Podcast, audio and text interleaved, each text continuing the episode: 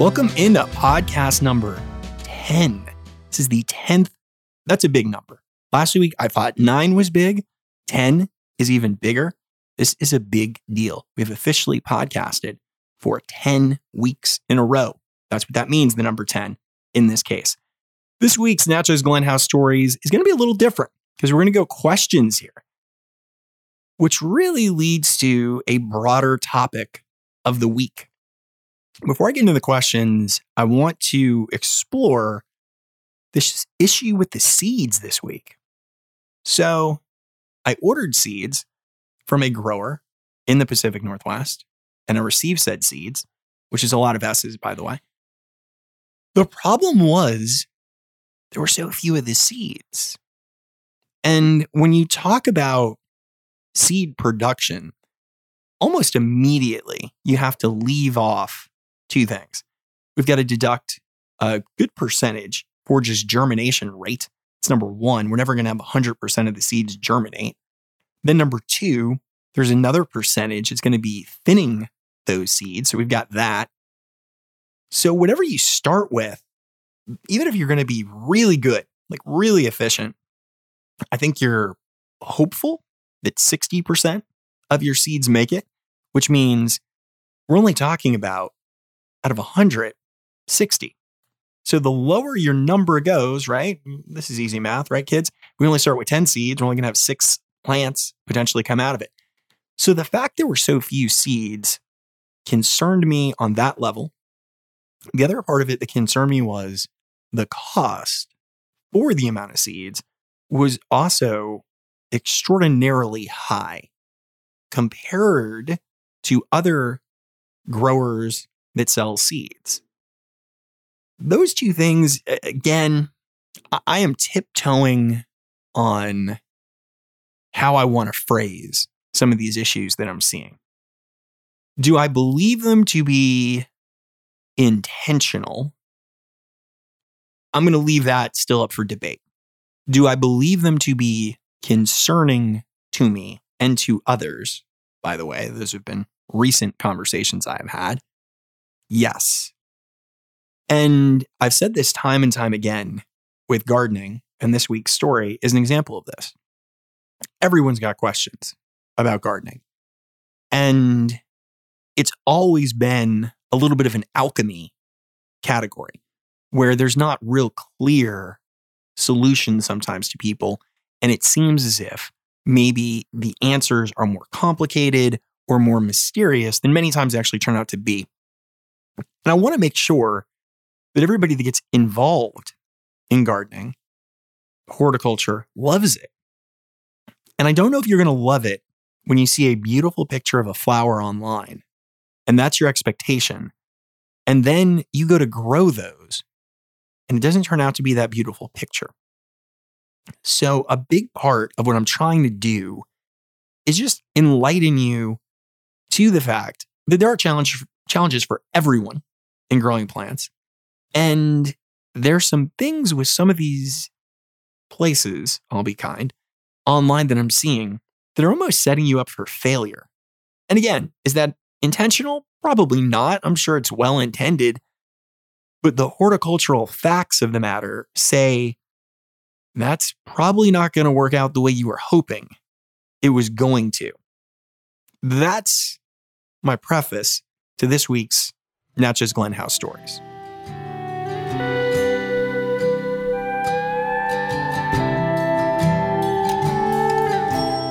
There were so many questions this week. I'm not sure how long this is going to take me to answer them in my typical give you a lot of information, probably more than you ever thought there would be on some of these questions way. I'm going to go through them one by one, but the absolute top question category continues to be, and this is no surprise to me, roses. We have had three great guests on already about roses Paul Zimmerman, Rebecca Reed, and then Michael Marriott.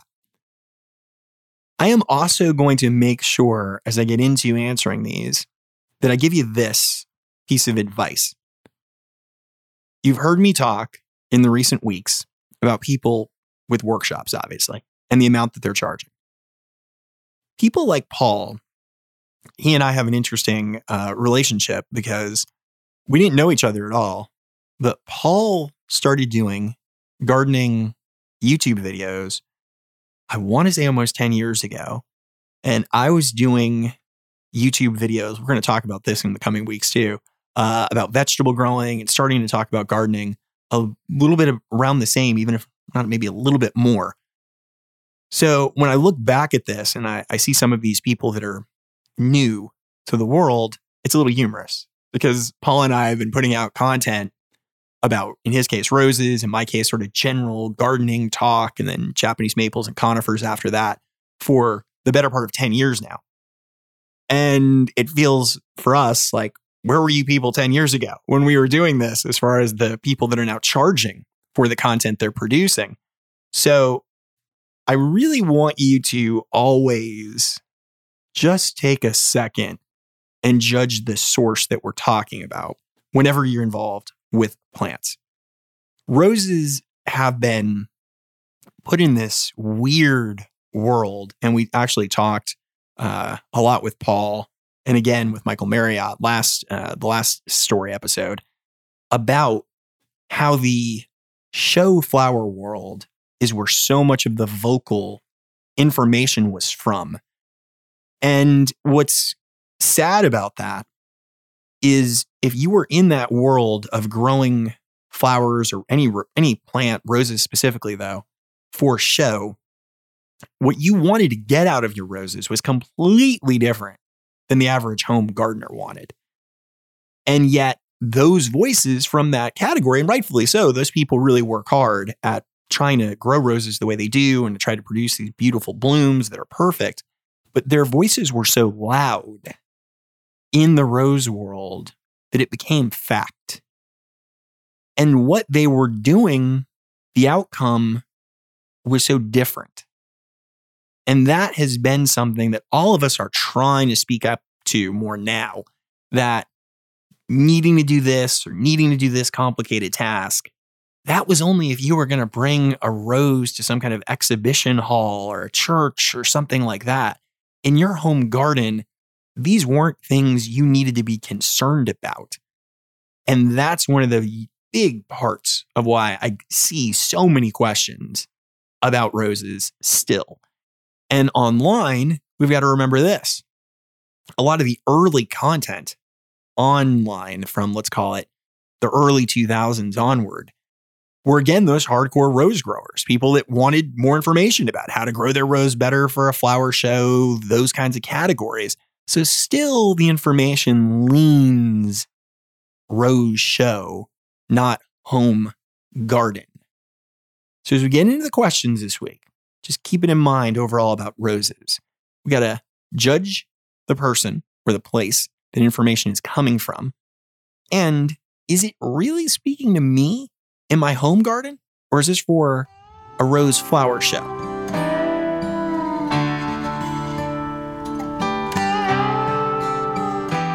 first question of the week. This is about roses. You knew it was happening. I'm scared to work and plant with bare root roses. Do I start in a pot, then move it to the ground? Are the plants going to be small the first year? Bare root roses are, without question, the best way to buy roses, in my opinion. Two huge reasons. Number one, you're going to get a much better price plant than you would for a container plant. Number two, you get it into the ground at a time of year where they really get in this cycle. The other lesser known problem that also exists with container roses, and I'm going to completely burst the bubble here, and some people will be mad at me for this, but it's okay. A lot of the plants that you see in the garden center maybe in the spring that are in a rose in a container probably started the early part of that year as a bare root rose. Yeah. Three months earlier, it was the same bare root you could have purchased and probably could have purchased it for maybe half the cost as the one we see in the container today in the garden center. That is the truth. When you talk about bare root roses, let's first define what is it? A bare root rose is a plant that has been grown in a field. Then, over the course of the winter months, typically it's going to happen sometime after December, depending upon where in the world you are. They're going to dig that rose out of the ground, no soil at all. So just think of the stump, the stems, and the roots. That's all we're talking about. We're not looking at anything else. That's going to be lifted. The whatever soil there is is going to be washed off, and then they're going to be put into cold storage. The rose is still dormant at this point, and the top canes, all of the big stems that come off of it, have all been cut down. So it's just this very little stumpy, almost like a three three to five fingers reaching out of the ground, and that's it.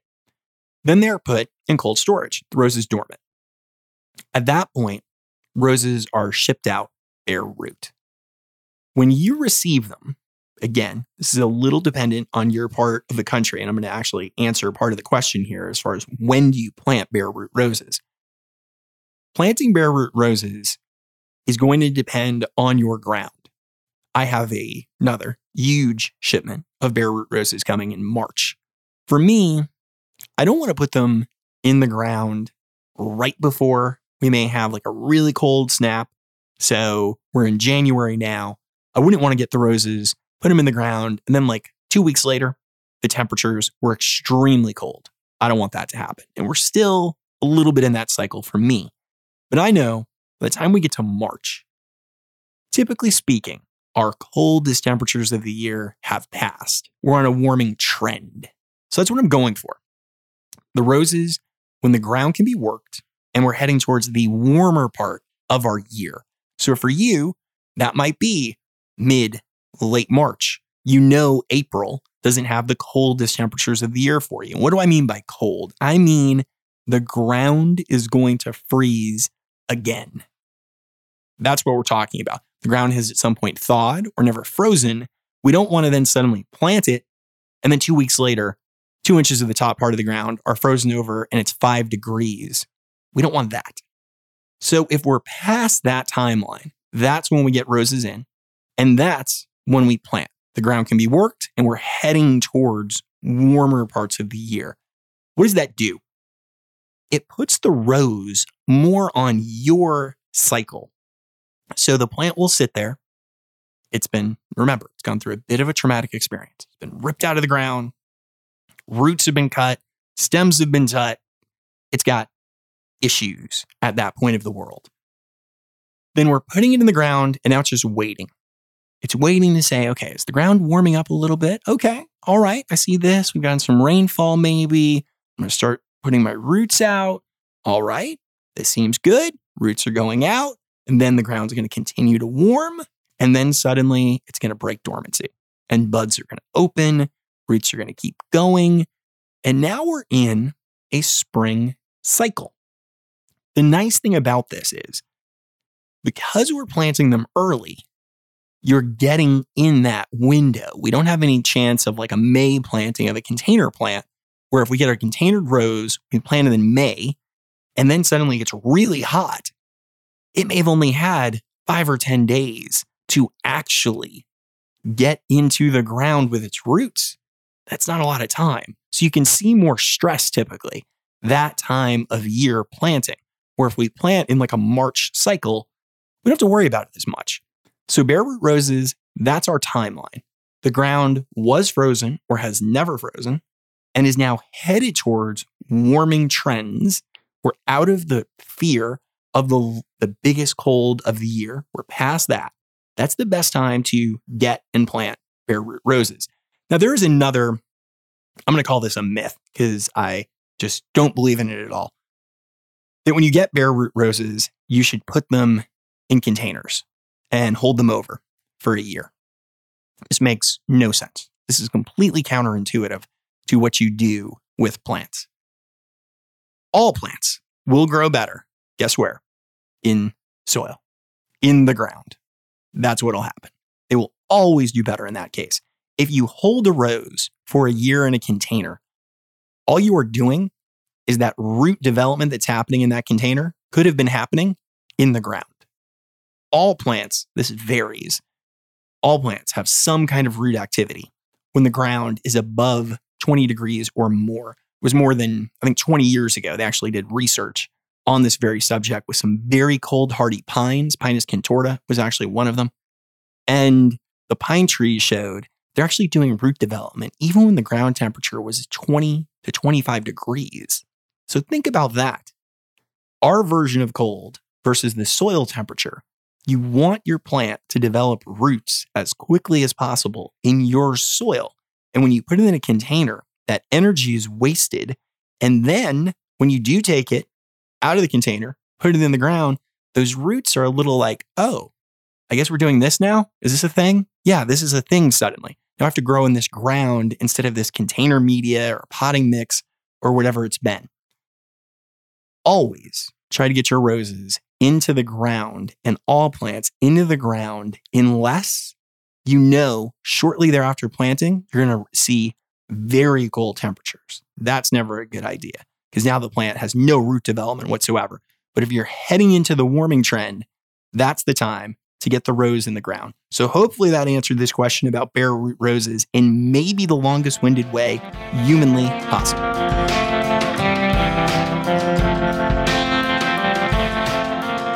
Is another question, yes, about bare root roses. So this was I put my roses into a temporary spot. And now what should I do with it? We pretty much just covered how we handle that element of when you plant. The other question involved in this is, is will the plant be small the first year? I also got a question about trying to describe the difference between own root and bare root. Bare root. So a lot of root involved here, people. Bare root, own root, grafted, budded, etc. Let me go through this real quick, and hopefully this will answer all of those questions in one single answer. Bare root, already described plant grown in the ground, dug up out of the ground, and then all the soil is washed off. The top of it is trimmed back. So we end up with this very stumpy, just a few stems coming out of the ground and no hardly any root mass whatsoever and no soil. Think of it as a literal definition of bare root. Own root is a real is a rose. A lot of R's and roots. This is a real tongue twister this week, by the way. Can I share that with you? The roses have not been grafted. If you go back to the earlier Natchez Glen House stories, I did a little pocket guide reference for this. A grafted rose is when we have a seedling rose that's been grown. The little seedling grows up, then we cut the top of it off, and we take a new variety of rose or something that we've discovered, and we literally cut into that root that we have now, and we just insert this new little piece of growth that we took from another rose. And we hope for those two to grow together, make a graft union. And now that new variety uses the root system of that seedling rose as energy. And then the two of them become one in this magical thing called grafting and propagation. That is a grafted or budded rose. An own root rose is where we take a cutting off of a variety. And then we put that through some means of now there's, there's cultural tissue that is done in the story with Paul Zimmerman. We talk about this process as well, where we just take a cutting and then we get it to create roots from the cutting through a different few different types of methodologies. But then that cutting develops roots, and that is own root. It's not grafted to another species, or in the case of a lot of roses, throughout the United States. It's actually uh, Dr. Huey was a rose understock. The roots that we're using to get that new rose attached to, that was the understock. An own root doesn't have any understock or any other root system that is connected to or grafted to. It is literally creating its own roots from the cutting. That's the difference. They're a little literal, but it's hard. I understand definitely the, the complexity of this. And when you go to buy you see these phrases, right? It's, let me throw this at you, people. Maybe this will be a, a nice comparable for you. Have you noticed how many choices there are on products now?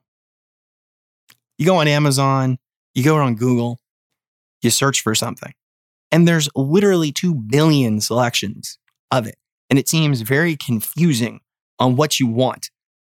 Little similar with the roses, but not that bad. Those are usually the four big choices with roses are going to be own root, grafted, bare root, or container. All really literal. Container in a pot, bare root, we talked about it. All the soil is gone, grafted, what we just discussed, own root. That's it. Then there's one more, but it's when someone takes a longer trunk of a rose variety and it's called tree form, but pretty similar overall, the whole process. So, to get to the question here, when do you move these roses to a permanent spot? It's just like what we just, just discussed. When we're in a warming trend, find your spot. Your ground is no longer frozen or never froze. We're heading towards that warming period. I like to usually look at in more moderate climates, that's going to be March, and maybe in colder climates, that's going to be April, but you're going to be in that ballpark. I don't like to do a tremendous amount of planting in the ground typically in February because we know February can still be a cold month. But what have we learned in these answers? Number one, there's a lot of R sounds with roots and roses, and it can be a little confusing, but hopefully we made you a little more confident in roses. The next question this is another tough one. And I think there are a lot of different opinions on what this phrase means. So I think it's going to be important to define that first off. How can I learn more about rose hybridization? Hybridizing roses for me means we're going to we're going to take a I'm going to use this as a verb. We're going to take a David Austin approach to this. We believe there is a rose that we think should exist, but it doesn't. Meaning, I want a rose that blooms all year long and is super, super fragrant and has super heavy petal count on a lot of them and reminds me some of the old classic English roses. That was David Austin's view.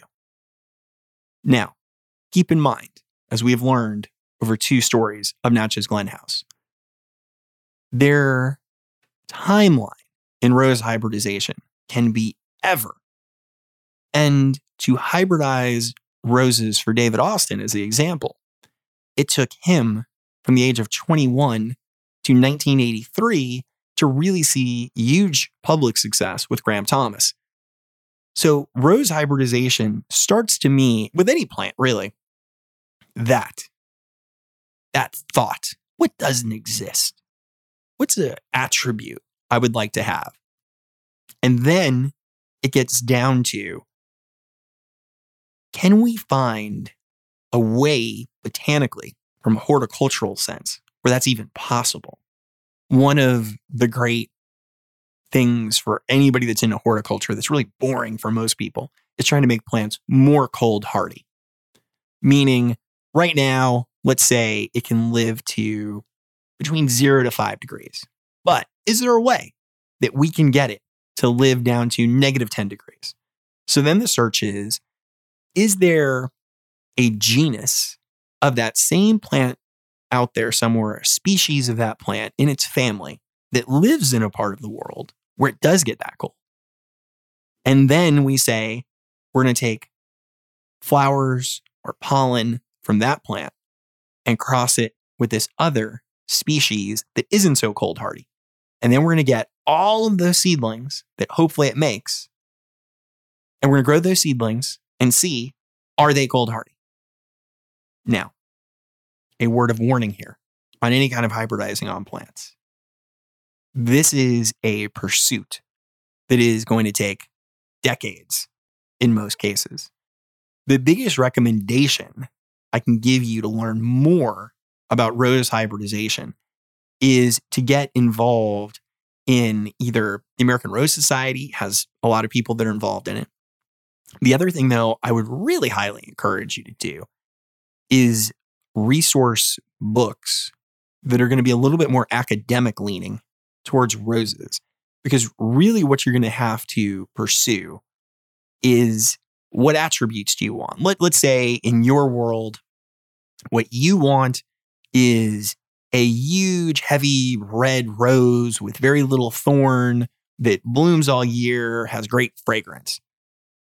You're going to have to search out either existing varieties that have some of those attributes and then start cross pollinating. You're going to find a red rose that maybe is not that fragrant, but has very little thorn and is good size. And then find a rose that has a tremendous amount of fragrance, but maybe is super thorny and doesn't bloom that much. And then you're going to cross those two things. Then you're going to gather all the seeds. Now, again, little word of warning here.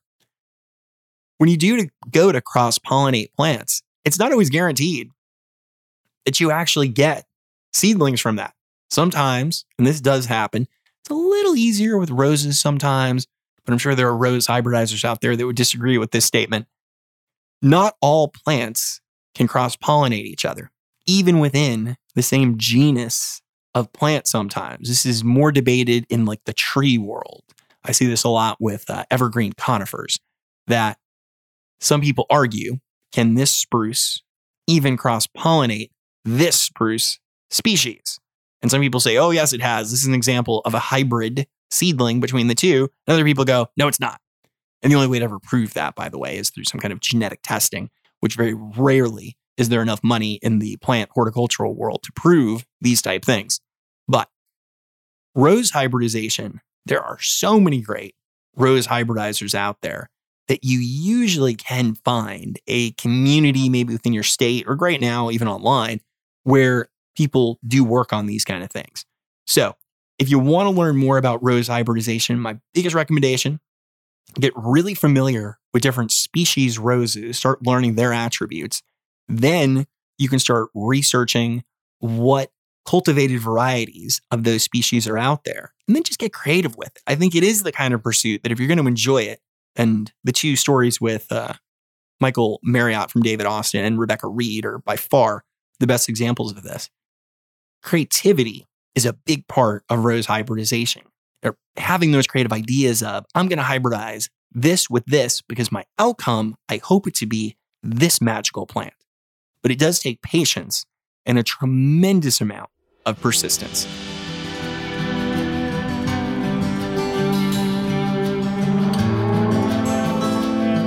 Next question What is your favorite mulch and why? Let's define mulch. Mulch for me is some kind of organic material that we put above the natural soil line to help insulate plants, retain moisture, and hopefully block out weed seedlings, maybe less effectively than the other two things, and also provide enough organic matter to slowly break down and feed our plants. Wow. When you think about mulch that way, it sounds way more complicated. Mulch for me is going to be an organic forestry type product, AKA trees, leaves. Do I have a favorite? Yes. Wood chips. Why? They're free. Yes. Wood chips as a mulch are fantastic to me. And when I say wood chips, what do I mean? I mean a uh, arborist, a tree service has been in the area. They have chopped down a tree, they put it through a chipper, and it has completely uh, been broken down to you know relatively small pieces. I'm going to use that as mulch. Am I going to use that as a amendment to soil? No, it's literally just going to stay on top of the ground, and that is it. That's all it's doing. Really important to make note of this. The dyed mulches that are out there in the world, which are uh, either a red dye, sometimes added, a brown dye, or a black dye. There's a little bit of misinformation about there that they can actually harm your soil. I haven't really seen any evidence of that. Are they hideous? Yes, they are. Do we want something that is going to break down relatively quickly? Yes, that's the other thing. The uh, the dyes and the additives are going to prevent that. A lot of people are looking for a mulch product that is just going to last forever for aesthetic reasons. There was a period of time where rubber mulch made out of recycled tires was becoming a thing. That's no good. We don't want that. What we want is an organic material, wood chips. And that wood can be anything. It can be cypress, it can be cedar, it can be hardwoods. None of that is a concern to me. Linda Chalker Scott, who hopefully will be a guest in the upcoming weeks here, had done some really great work in breaking down the myths of gardening. And one of them is this issue of wood chips. So for me, my favorite type of mulch is always going to be a combination of, ideally, I'm going to have an arborist tree service send me a mix of wood chips and leaves, you know, 25% leaves, 75% wood. I'm going to use those to mulch and they're just going to break down. It's going to take them in my neck of the woods in Tennessee because we have so much combination of uh, sun, heat, and rain. I'm going to see those decompose a little bit quicker. And maybe you would in a colder climate, but definitely within 18 months of me putting them down, they are going to start to break down. And then they're going to give up all those nutrients over time to the soil. And what are we what do we really have there? Compost. That's what it is. It's just compost that hasn't aged yet. That's it. But that's what compost starts with. It's a combination of nitrogen products, green stuff, and carbon products, brown stuff, wood chips, and leaves. That is by far my favorite for those two reasons. It's free and it works.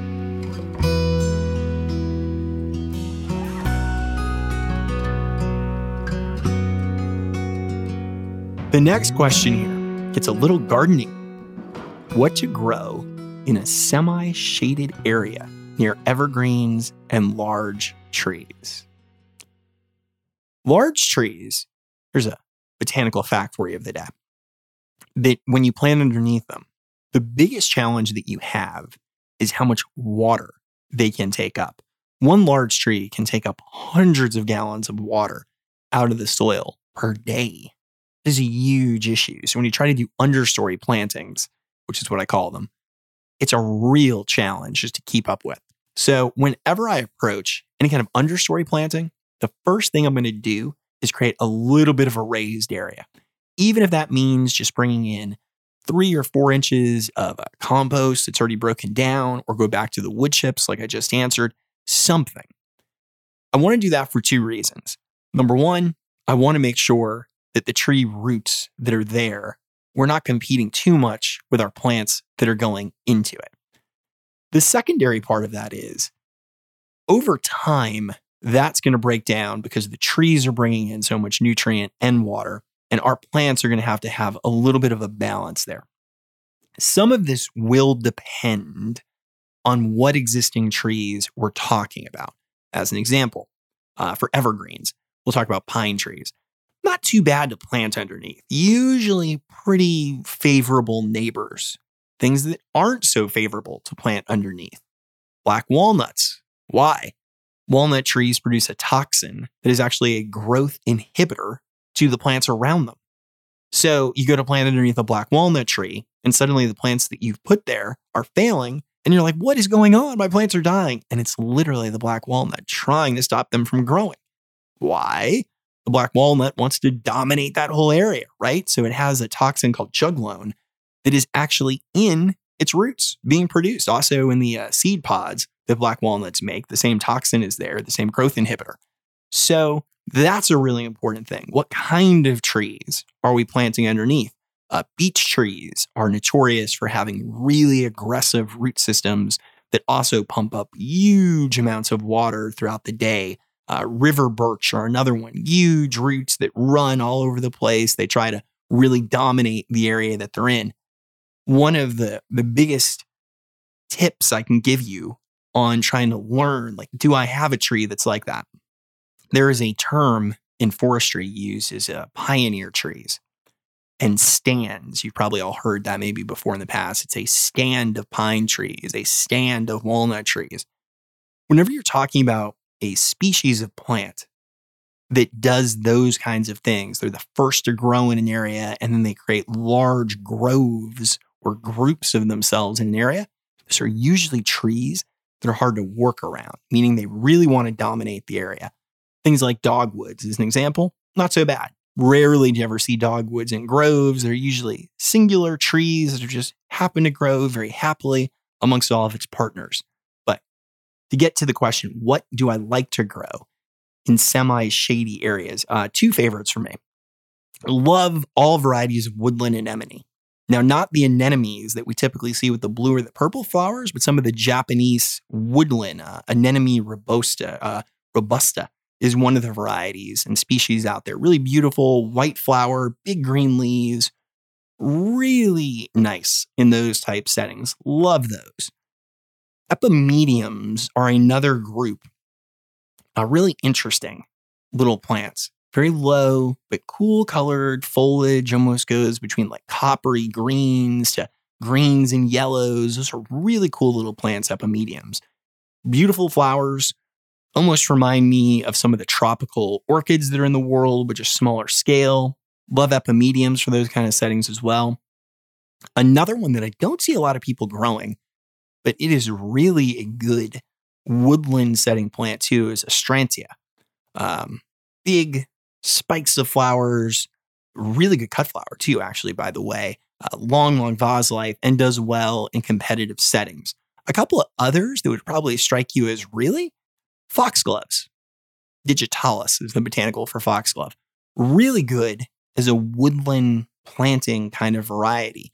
The other two categories that I would definitely throw at you daffodils, great for woodland settings.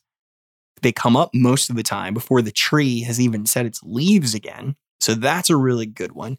Daffodil, any of the Narcissus family. And don't think of just the, the typical, maybe boring daffodils that you're used to. There are so many great daffodil varieties out there now. You have a lot of opportunity to get creative and interesting with them.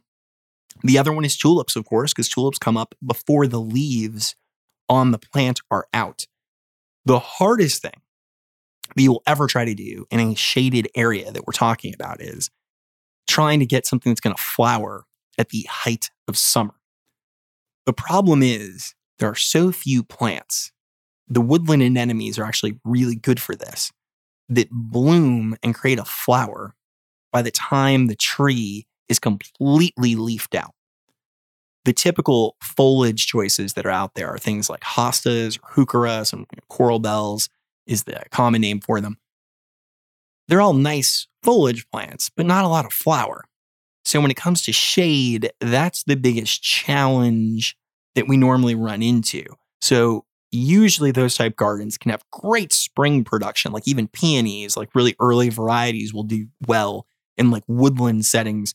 There are actually a couple of uh, fern leaf species of peonies that are really good in those kind of settings. I've seen them just do tremendously for decades in gardens in these shaded areas.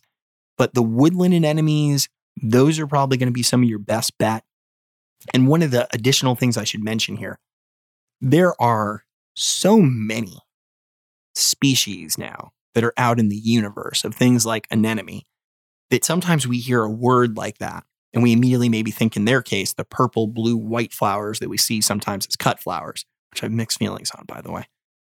But the anemone group is huge. So the big thing you can do yourself a favor on is when you start searching for these things on Google, put in things like anemone species and then start finding the species of those and then Google those. And then you're going to open up your world a little bit. If you just search like anemone flowers, you're going to keep seeing forever and ever the white, purplish, blue varieties of anemones that we see in the spring. And those are not as good for a shaded area for like late in the year flowering. Those actual varieties of anemone are spring blooming, where the woodland types from a lot of the Asian regions of the world are more late summer, early fall blooming. So if you do a combination of like peony species meets other varieties, you'll get some later flowering. There are so many good, and on the Instagram here, you nailed it with the hellebores too, the Lenten rose that's one of the problems with woodland settings is you get so many early blooming things, but then you have nothing, right? The rest of the year, you're like, yeah, remember spring? It was nice. So those woodlands can really fill into that. The other variety of plants that does well, and this is going to cost you more of a pretty penny, are going to be tree peonies. Tree peonies also do well in a lot of dappled light, and they'll bloom even a little bit later, but tree peonies get into a world of very high cost for interesting varieties where very young plants you can be paying upwards of 75 to $100 for. So that is a big difference.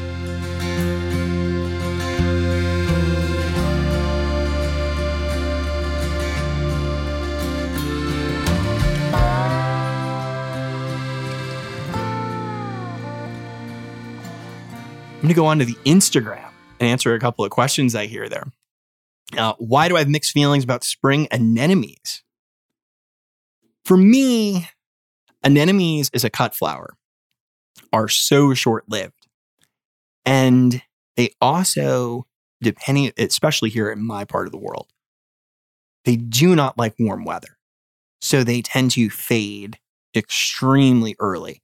And whenever you hear me talk about a flower, as it's not my favorite, I'm approaching things from a flower production standpoint. Now, gardening, it's completely different. Trust me. We, when we were in our two year excursion into Connecticut, we had a perennial garden. I had all kinds of things that were just like fleeting. They bloomed for like a day and you missed it, but I didn't care. I was like, that was a beautiful flower. I enjoyed that day.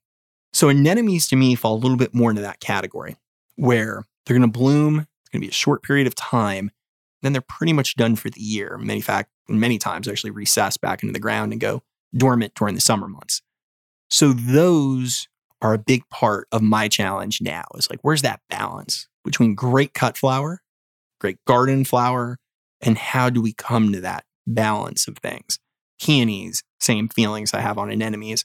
Beautiful flower, short lived. How do we either find varieties that extend from that or we have a better setting for those? The woodland anemones I really like, and I've actually thought about bringing them here to grow again because we had a lot of them up in Connecticut.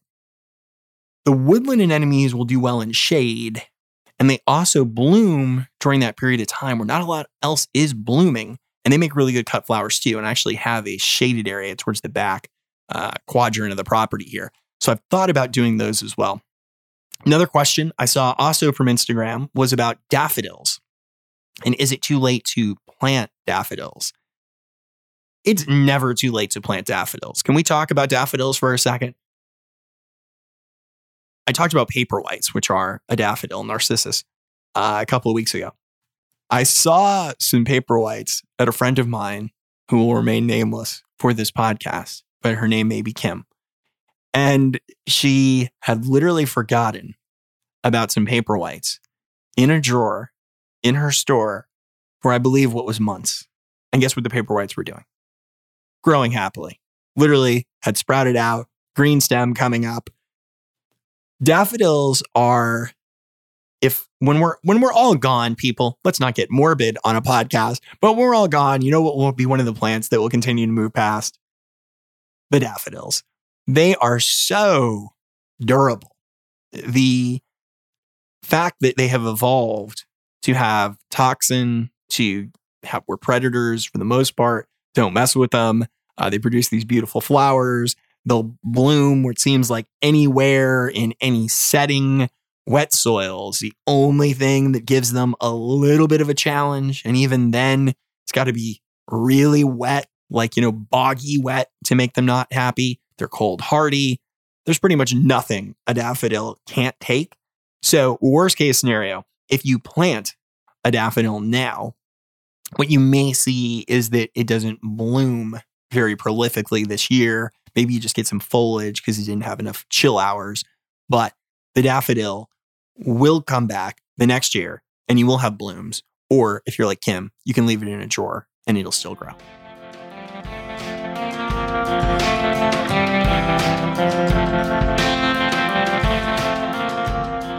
Last question of the week. I believe I have to scan my monitor over here for this week's Natchez Glen House stories.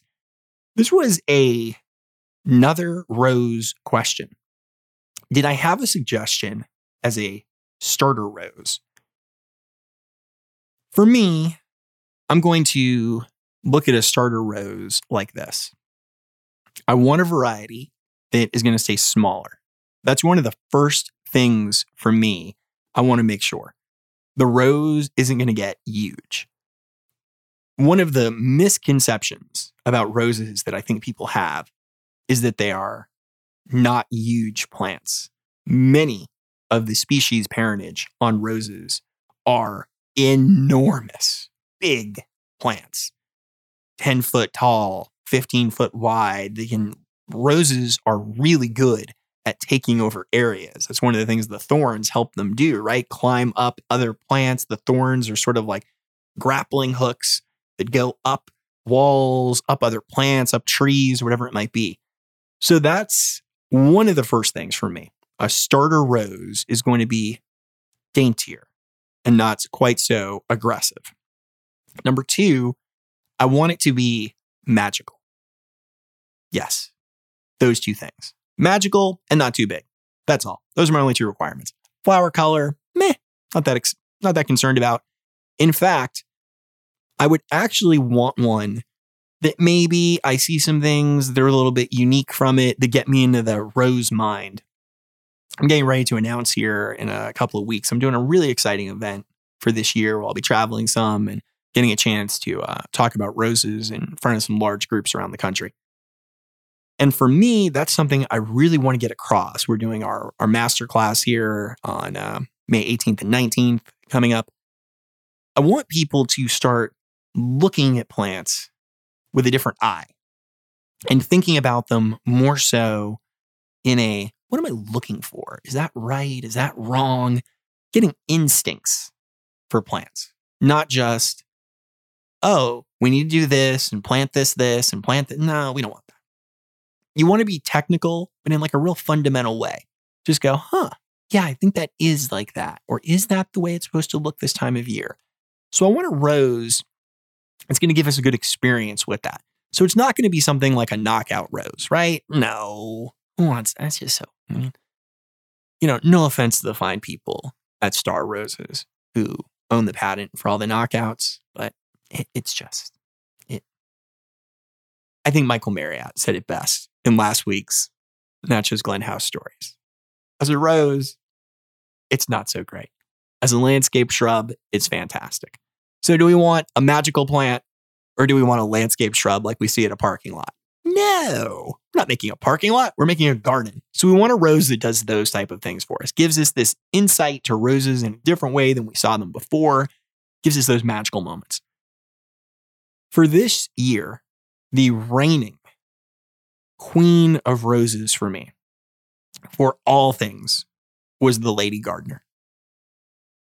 The Lady Gardener was I, I, the word spectacular is the only word I can say in every way. I had heard from a couple of people, and then I'm going to make this point as well, that when they had tried the Lady Gardener in their part of the world, its rose bloom didn't open all the way. So it starts to open and then it sort of fades or gets stopped or blows out. I did not see that at all in any of the plants. And this is a really important thing for anybody who gets into gardening. When you buy one of a plant, you're really not seeing it. You're having an experience with one particular plant that may or may not have done well just for you. And it may have been nothing you did wrong. It could have simply just been that plant you got was going to die or not perform well. When I grow things, I'm always buying them in multiples, even when I'm gardening. Even here, before we were open to the public and, and doing uh, a commercial element to what we do here at Natchez Glen, I was always buying in, in large quantities. And for me, I always wanted to buy three of something. If I can't buy three of a plant, I don't buy it. Now, am I trying to get you to spend more money on plants? Yeah, I am. I yes, yes, I am. I'm telling you to buy three of something and not one of something. The first reason being you can create a much cooler looking garden with clusters of plants than you can a singular plant. The second part of it is is back to this Lady gardener situation. Maybe my friend who grew the Lady gardener, it was just the one plant she had didn't do that well. When you grow three, you get a real safe viewpoint. If I bring in this year, I have nothing fewer than 10 of anything coming in if I have a row of 10 roses and all 10 of that variety do poorly, it's a pretty safe bet. It's not a great rose for me and this climate and this soil that I have. I can make that assessment. If I only grow one of something, I can't say that. It just one. Could have been the one bad apple in the whole bunch. You know what I'm saying, kids? Could have been the one that spoiled the barrel. Those are things you have to look at. The Lady Gardener brought in five of it last year. All five of them spectacular blooming, very tight, compact form on it compared to many of the other David Austin rose varieties. And it bloomed as heavily as any of them, all the way from May, all the way to a frost event, and just did not stop. You, you would come out and look at that plant and go, What happened? I just got all of your stems the other day, and I see new buds all over the place. So the Lady Gardener is right now my number one recommendation for a starter rose for you. And if at the end of the year, David Austin has sold out of every The Lady Gardener, I'm taking a huge responsibility in it. Can we also have that conversation?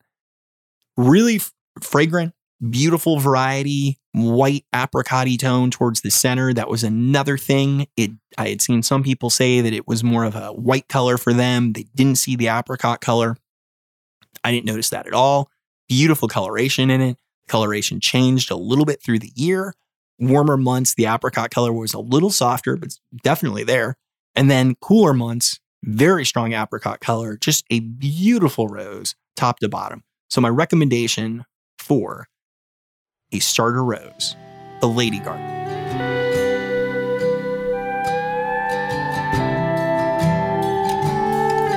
That is going to wrap up Natchez Glen House story number 10, the question and answer edition. I'm going to share this with you as a personal tidbit here. So, my daughter, who is uh, 13 years old and in the seventh grade, we have recently discovered she has a teacher who has his own YouTube channel about sneakers.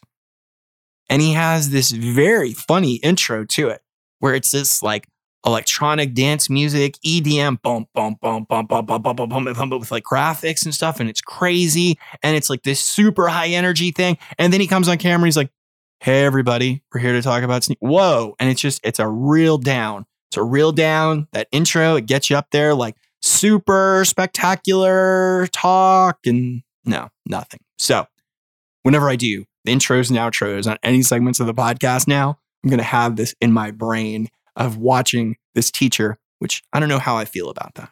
I don't know how I feel about a teacher with a sneaker channel at this point. I'll give you more opinions as the, the story develops. This week's stories.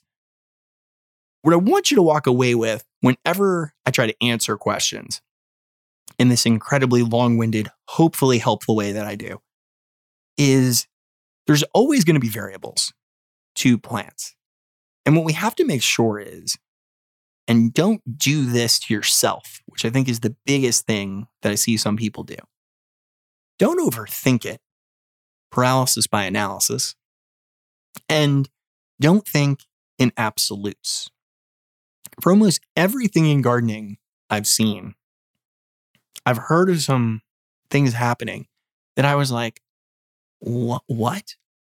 Here's a, another story for you.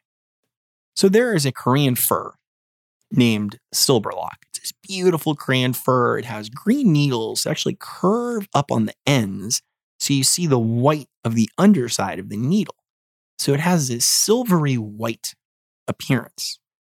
And it's really one of the more in the conifer evergreen collector world is maybe one of the most popular, iconic kind of plant varieties that are out there. But historically speaking, it's a group of plants that are not supposed to do very well in the southern United States in warmer climates. And about six, seven years ago, I had planted some, and I was randomly at a uh, a gardening club meeting they had asked me to speak at, and it was over in East Tennessee towards Knoxville. And I'm talking about something totally non-related to evergreen conifers, and somehow, through some, you know, winding path of conversation, evergreen conifers came up and the name Silberlock came up. And I was like, oh, really? And this one older lady, she said to me, oh, I have one of those. And I was, I will say, a little skeptical. I go, are you sure? Maybe it's not just like a Norway spruce. Oh, no, no, no, no, no, no. She was assured of it. I said, How long have you had it? And she's like, Oh, 20, 25 years. And then that struck me. I was like, Whoa, that must have come over into this country like pretty early on. It came out of Germany, originally, the plant. And I was like, well, how big is it? She's like, oh, probably 15, 18 foot tall. I go, is it doing well? She goes, oh, it looks beautiful. Everyone that comes to my house. So, of course, I had to go see the plant. And I asked her, and I went, and I was floored. Now, why did this plant work for her? Well, because for her, she happened to be in, much like I am here at Natchez Glen, this really rich, loamy soil pocket. She had gotten the plant when it was very, very, very young. She was a good gardener. She even remembered the year she planted it. And I asked her what the weather was like that year, and she remembered. She said it was very mild. We didn't have a lot of heat. It was a very nice year. So the plant had a real easy early life, had really good soil, and the thing thrived. And the point of that story is that's sort of how plants work. There aren't a lot of absolutes, there are fundamentals. And for you, as someone that tries to grow things, so you got to keep your eye on. Don't get too dogmatic in the way you look at anything. Because remember, most of gardening and growing is observation and a lot of magic.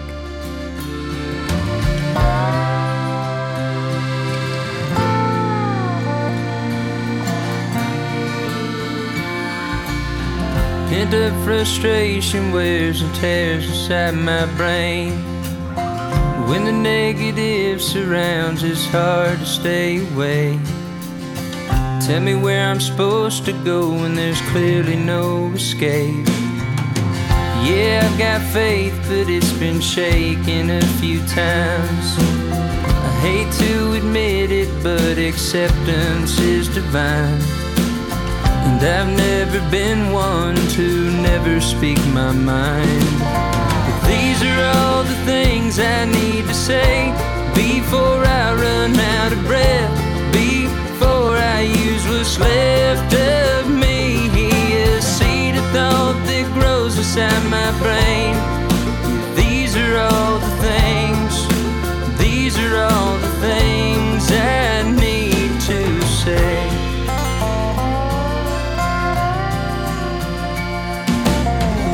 There's a growing list of apologies to make. Some for the wrong I've done, some for my conscience sake. Some from the heart they broke, some for the hearts I break. There is forgiveness that a chosen few receive. It ain't my job to judge, just call it like I see. On in my search for clarity. But these are all the things I need to say before I run out of breath. Before I use what's left of me. A seed of thought that grows inside my brain.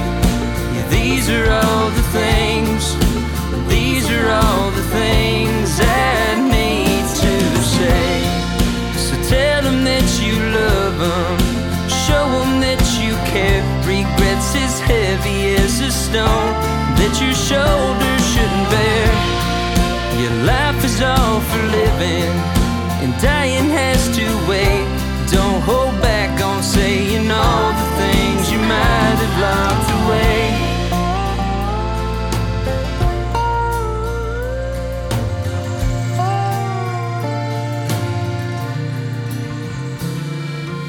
These are all the things I need to say before I run out of breath. Before I use what's left of me. A seed of thought that grows inside my brain. These are all the things. These are all the things I need to. These are all the things I need to say before I run out of breath. Before I use what's left of me. Thought that grows inside my brain. These are all the things.